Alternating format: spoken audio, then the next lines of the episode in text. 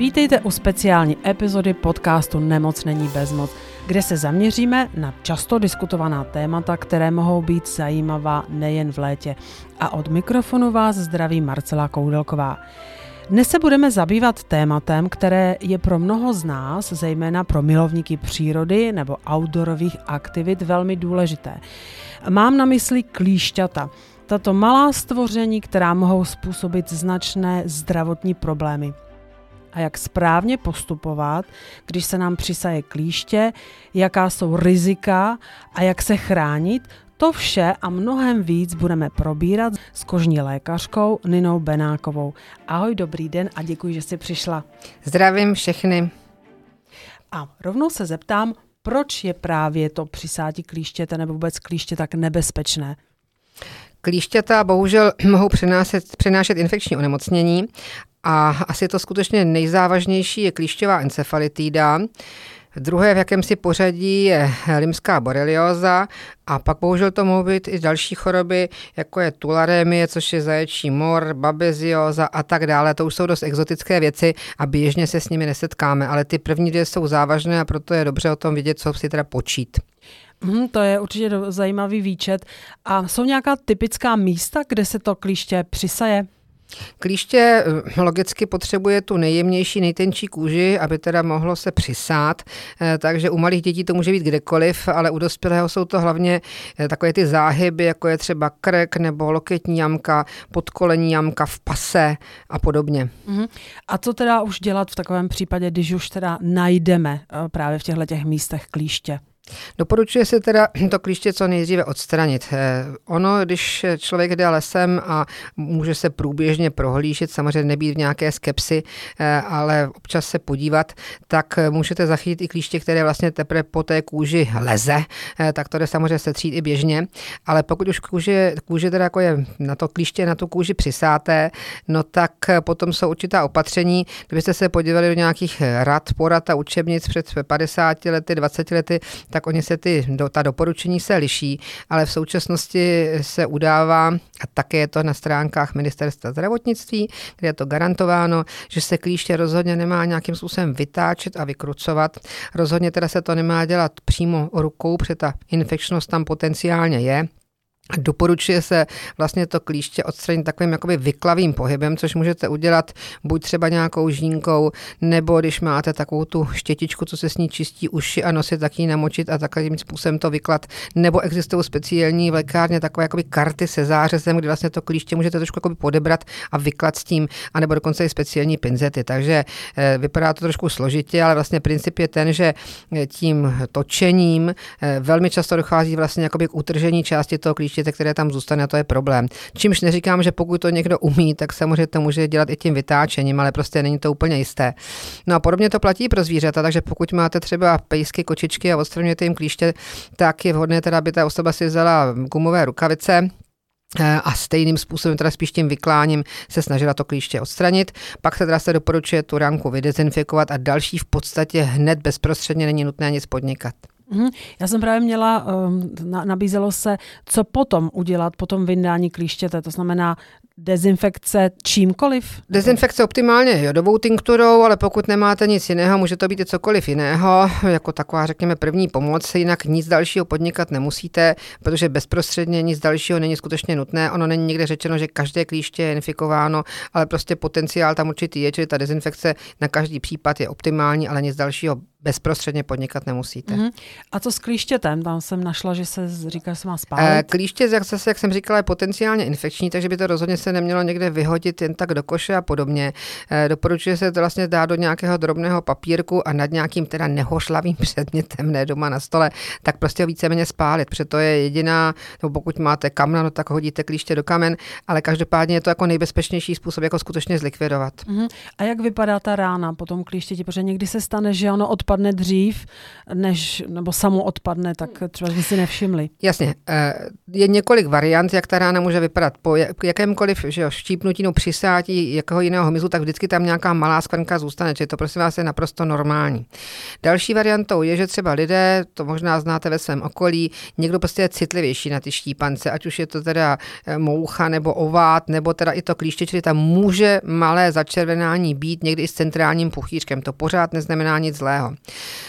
Samozřejmě pokud ta, ten štípanec, ta, to zarudnutí je velké, je to až kopřivkové, mm, no tak pak teda už se podnikají věci jako teda řekněme dermatologického ražení, to už jako je lepší teda k lékaři eh, a může se ale někdy stát, že třeba tím, jak to svědí a člověk to škrabe, tak vlastně dojde k znisání. Tak pak je nejlepší asi naštít praktického lékaře, pokud to člověk nezvládne sám nějakou dezinfekcí a dávají se lokální antibiotika. Že by přímo vznikl nějaký infekční hluboký zánět, aby se s tím muselo na chirurgii, to je naprosto výjimečná věc. Mm-hmm. A já jsem se právě chtěla zeptat, jestli to místo svědí, jako vždycky, nebo jenom občas hmm. někoho? E, takhle, není to úplně pravidlem, ale samozřejmě zase, jak říkám, jsou lidé, kteří jsou citliví, hm, ať už jsou to třeba exematice nebo prostě někdo jiný a může to skutečně svědět. To samo o sobě ještě není příznakem něčeho vážného, že tam ta infekce je nebo že to je nějaká alergie a podobně. Jo? Čili může to být, ale nemusí.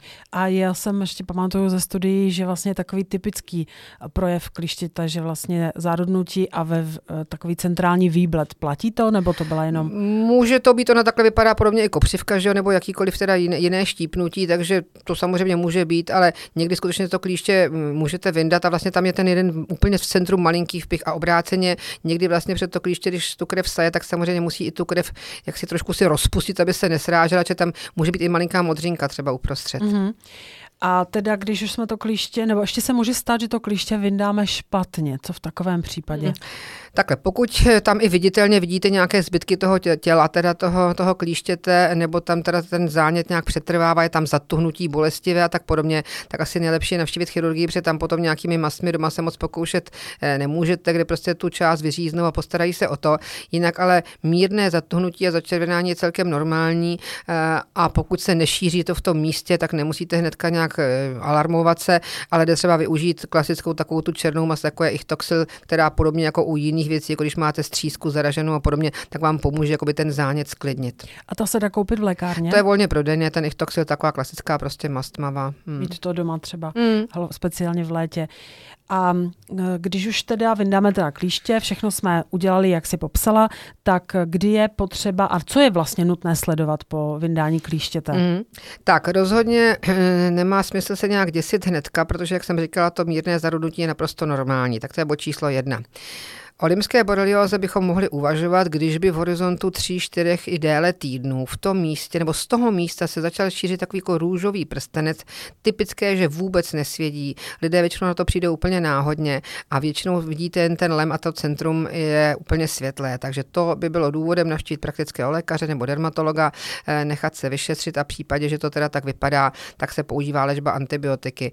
Co se už jako nedoporučuje jako standardně vyšetřovat protilátky, zaprvé ty se tvoří až až za nějaké období delší, takže bezprostředně po kousnutí klíštětem nebo po týdnu, po 14 dnech vůbec ne. A ty náběry se dělají tehdy, když eh, ty projevy jsou nějaké atypické a chceme se přesvědčit teda, že teda tam eh, ta, ta, ta infekce je. A další věc, která možná vás jako lajky trochu mate, oni ty protilátky vždycky nemusí být hnedka pozitivní a dokonce obráceně i po úspěšné léčbě to může přetrvávat. Takže důležité je, jak to vypadá a to posoudí ten lékař a ty náběry těch protilátek, to si ten lékař učí sám. Mm-hmm.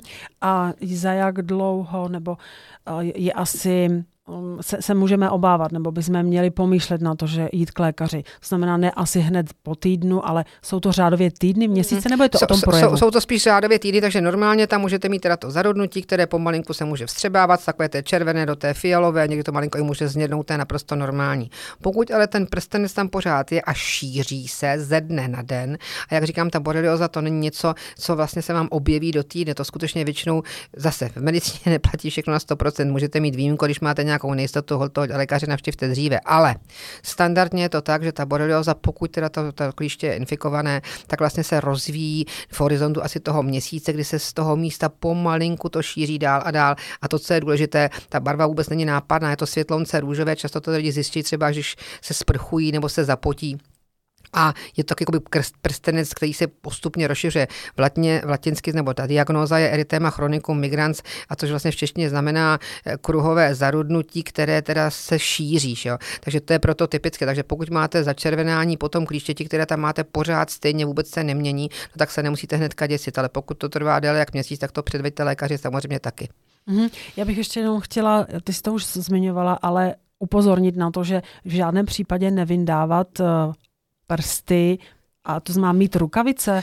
No, tak ono, že ne vždycky to prostě je realistické, ale prostě snažit se to teda nějak udělat jinak, takže jestli když rukavice jsou optimální, anebo třeba, když teda se používá ta vatová štětička, nebo teda dejme tomu namočená žínka, jak teda i to ministerstvo tady v těch svých pokynech uh, uvádí, tak taky to jde, ale jako měli bychom se tomu vyhnout, Zajle. protože tam ten potenciál samozřejmě je, no a kdyby bylo, ne, nebylo zbytí, no tak potom co nejdříve teda ty prsty si vydezinfikovat, ale to je jako řekněme spíš jako okrajová záležitost. A stejná pravidla platí i když máme eh, je kliště, najdeme u dítěte, nebo tam větší poz, zbystřet více?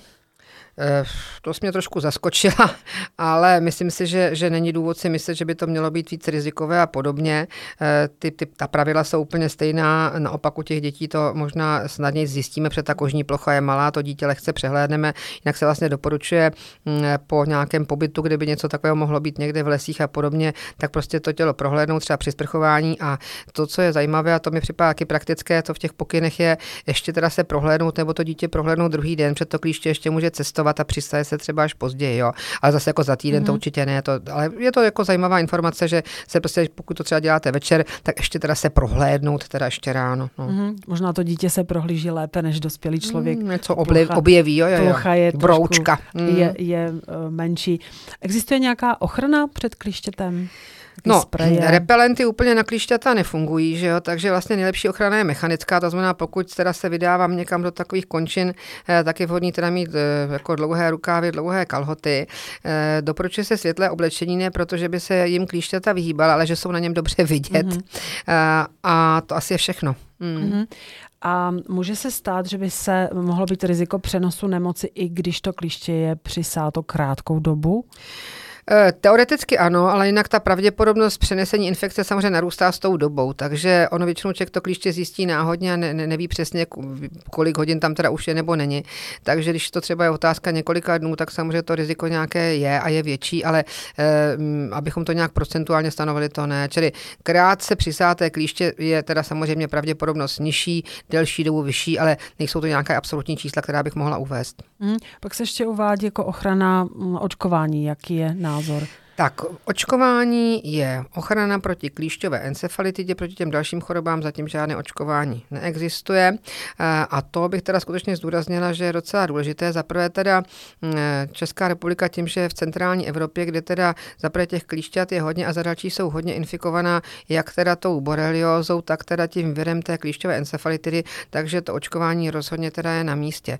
A pokud bychom si měli teda říct, kdo nejvíce, tak samozřejmě jsou to lidé, kteří žijí nebo mají chaty třeba v těch endemických oblastech, což u nás, že třeba to posázaví a podobně, to se ví. Takže mm, je to věc, která prostě je taková skrytá, lidé běžně na to nemyslí, protože třeba proti chřipce, že tak to každý si je uvědomuje. Tady je to takové skryté, ale je to nesmírně důležité. Eh, není to nic jaksi dramatického, to očkování jako jakékoliv jiné, nežádoucí reakce nejsou vyšší než u jiného očkování. Je teda pravda, že je to optimální stihnout do toho léta, ale jde to udělat i přes léto, akorát, že ta tvorba těch protilátek nějakou dobu trvá, takže pokud se dáte očkovat v srpnu, no tak jako asi teda jde očekávat nějaká ochrana, spíš asi teda září, říjen, když už vlastně ta klíšťata trošku jsou pod pase, ale je pravda, že v současnosti to léto trvá relativně dlouho, klíšťata se bohužel posouvají i do vyšších nadmořských výšek, takže řekla bych, že, hm, řekla bych, že i na to očkování jako není nikdy pozdě. No. Mm-hmm. A já, za mě to jsou všechny dotazy, které jsem měla na toto téma, ale jestli ty bys měla pro posluchače nějakou radu k tomuto tématu. Přeci jenom kožní lékaři se setkávají s touto problematikou hmm. dost často, protože to je takový kožní projev, nebo mýlím se? No tak většinou k nám nechodí pacienti, co zrovna teda mají to kousnutí čerstvé, spíš s nějakými těmi kruhovými projevy v obavách, že to teda je ta limská borelioza samozřejmě dermatolog potom už se s tím eh, poradí, případně udělá ty odběry, pacienta se vyspovídá. Ehm, já bych snad jenom řekla jednu věc, že skoro mám pocit teda takovou mám já zpětnou vazbu třeba od pacientů, že se víc akcentuje ta borelioza, přitom daleko jako závažnější z hlediska zdravotního postižení eh, je teda ta klíšťová encefalitída, takže to bych asi jako takové poselství řekla.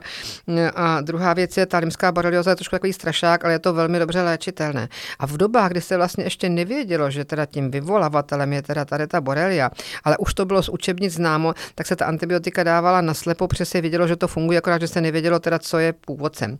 Takže to je to, čili je to vlastně léčitelné onemocnění, čili zase tak velký strašák to není. Jo. A pro ty, co teda třeba už se s tím někdy setkali a podobně, ono se o tom hodně píše a tak dál, tak eh, nějaká opakovaná léčba moc smysl nemá, antibiotická, jenom podle toho, jestli někomu klesnou ty protilátky nebo ne. Důležité je teda, jestli zmizí to zarudnutí a pokud ano, tak není důvod eh, dávat nová antibiotika, protože zrovna neklesly ty tetry. Zase říkám, je to spíš pro ty, co už se s tím někdy setkali, je to taková speciální problematika, eh, ale tohle je současný názor, který zaujímá teda jako medicínská, eh, medicínská veřejnost teda k tomu tématu. Tak to asi všechno, co bych tomu řekla. Já moc děkuji za toto povídání a takový vhled do problematiky, která je velice aktuální v létě. Moc děkuji, že jsi přišla a s tím naschledanou. Naschledanou. Tak děkuji vám za uh, poslech dnešního dílu o klíšťatech. Doufám, že jsme vám poskytli užitečné informace a poradili, jak se chránit a co dělat, když se setkáte s tímto malým, ale potenciálně nebezpečným tvorem. Do příštího dílu se mějte fajn a nezapomínejte, že nemoc není bezmoc.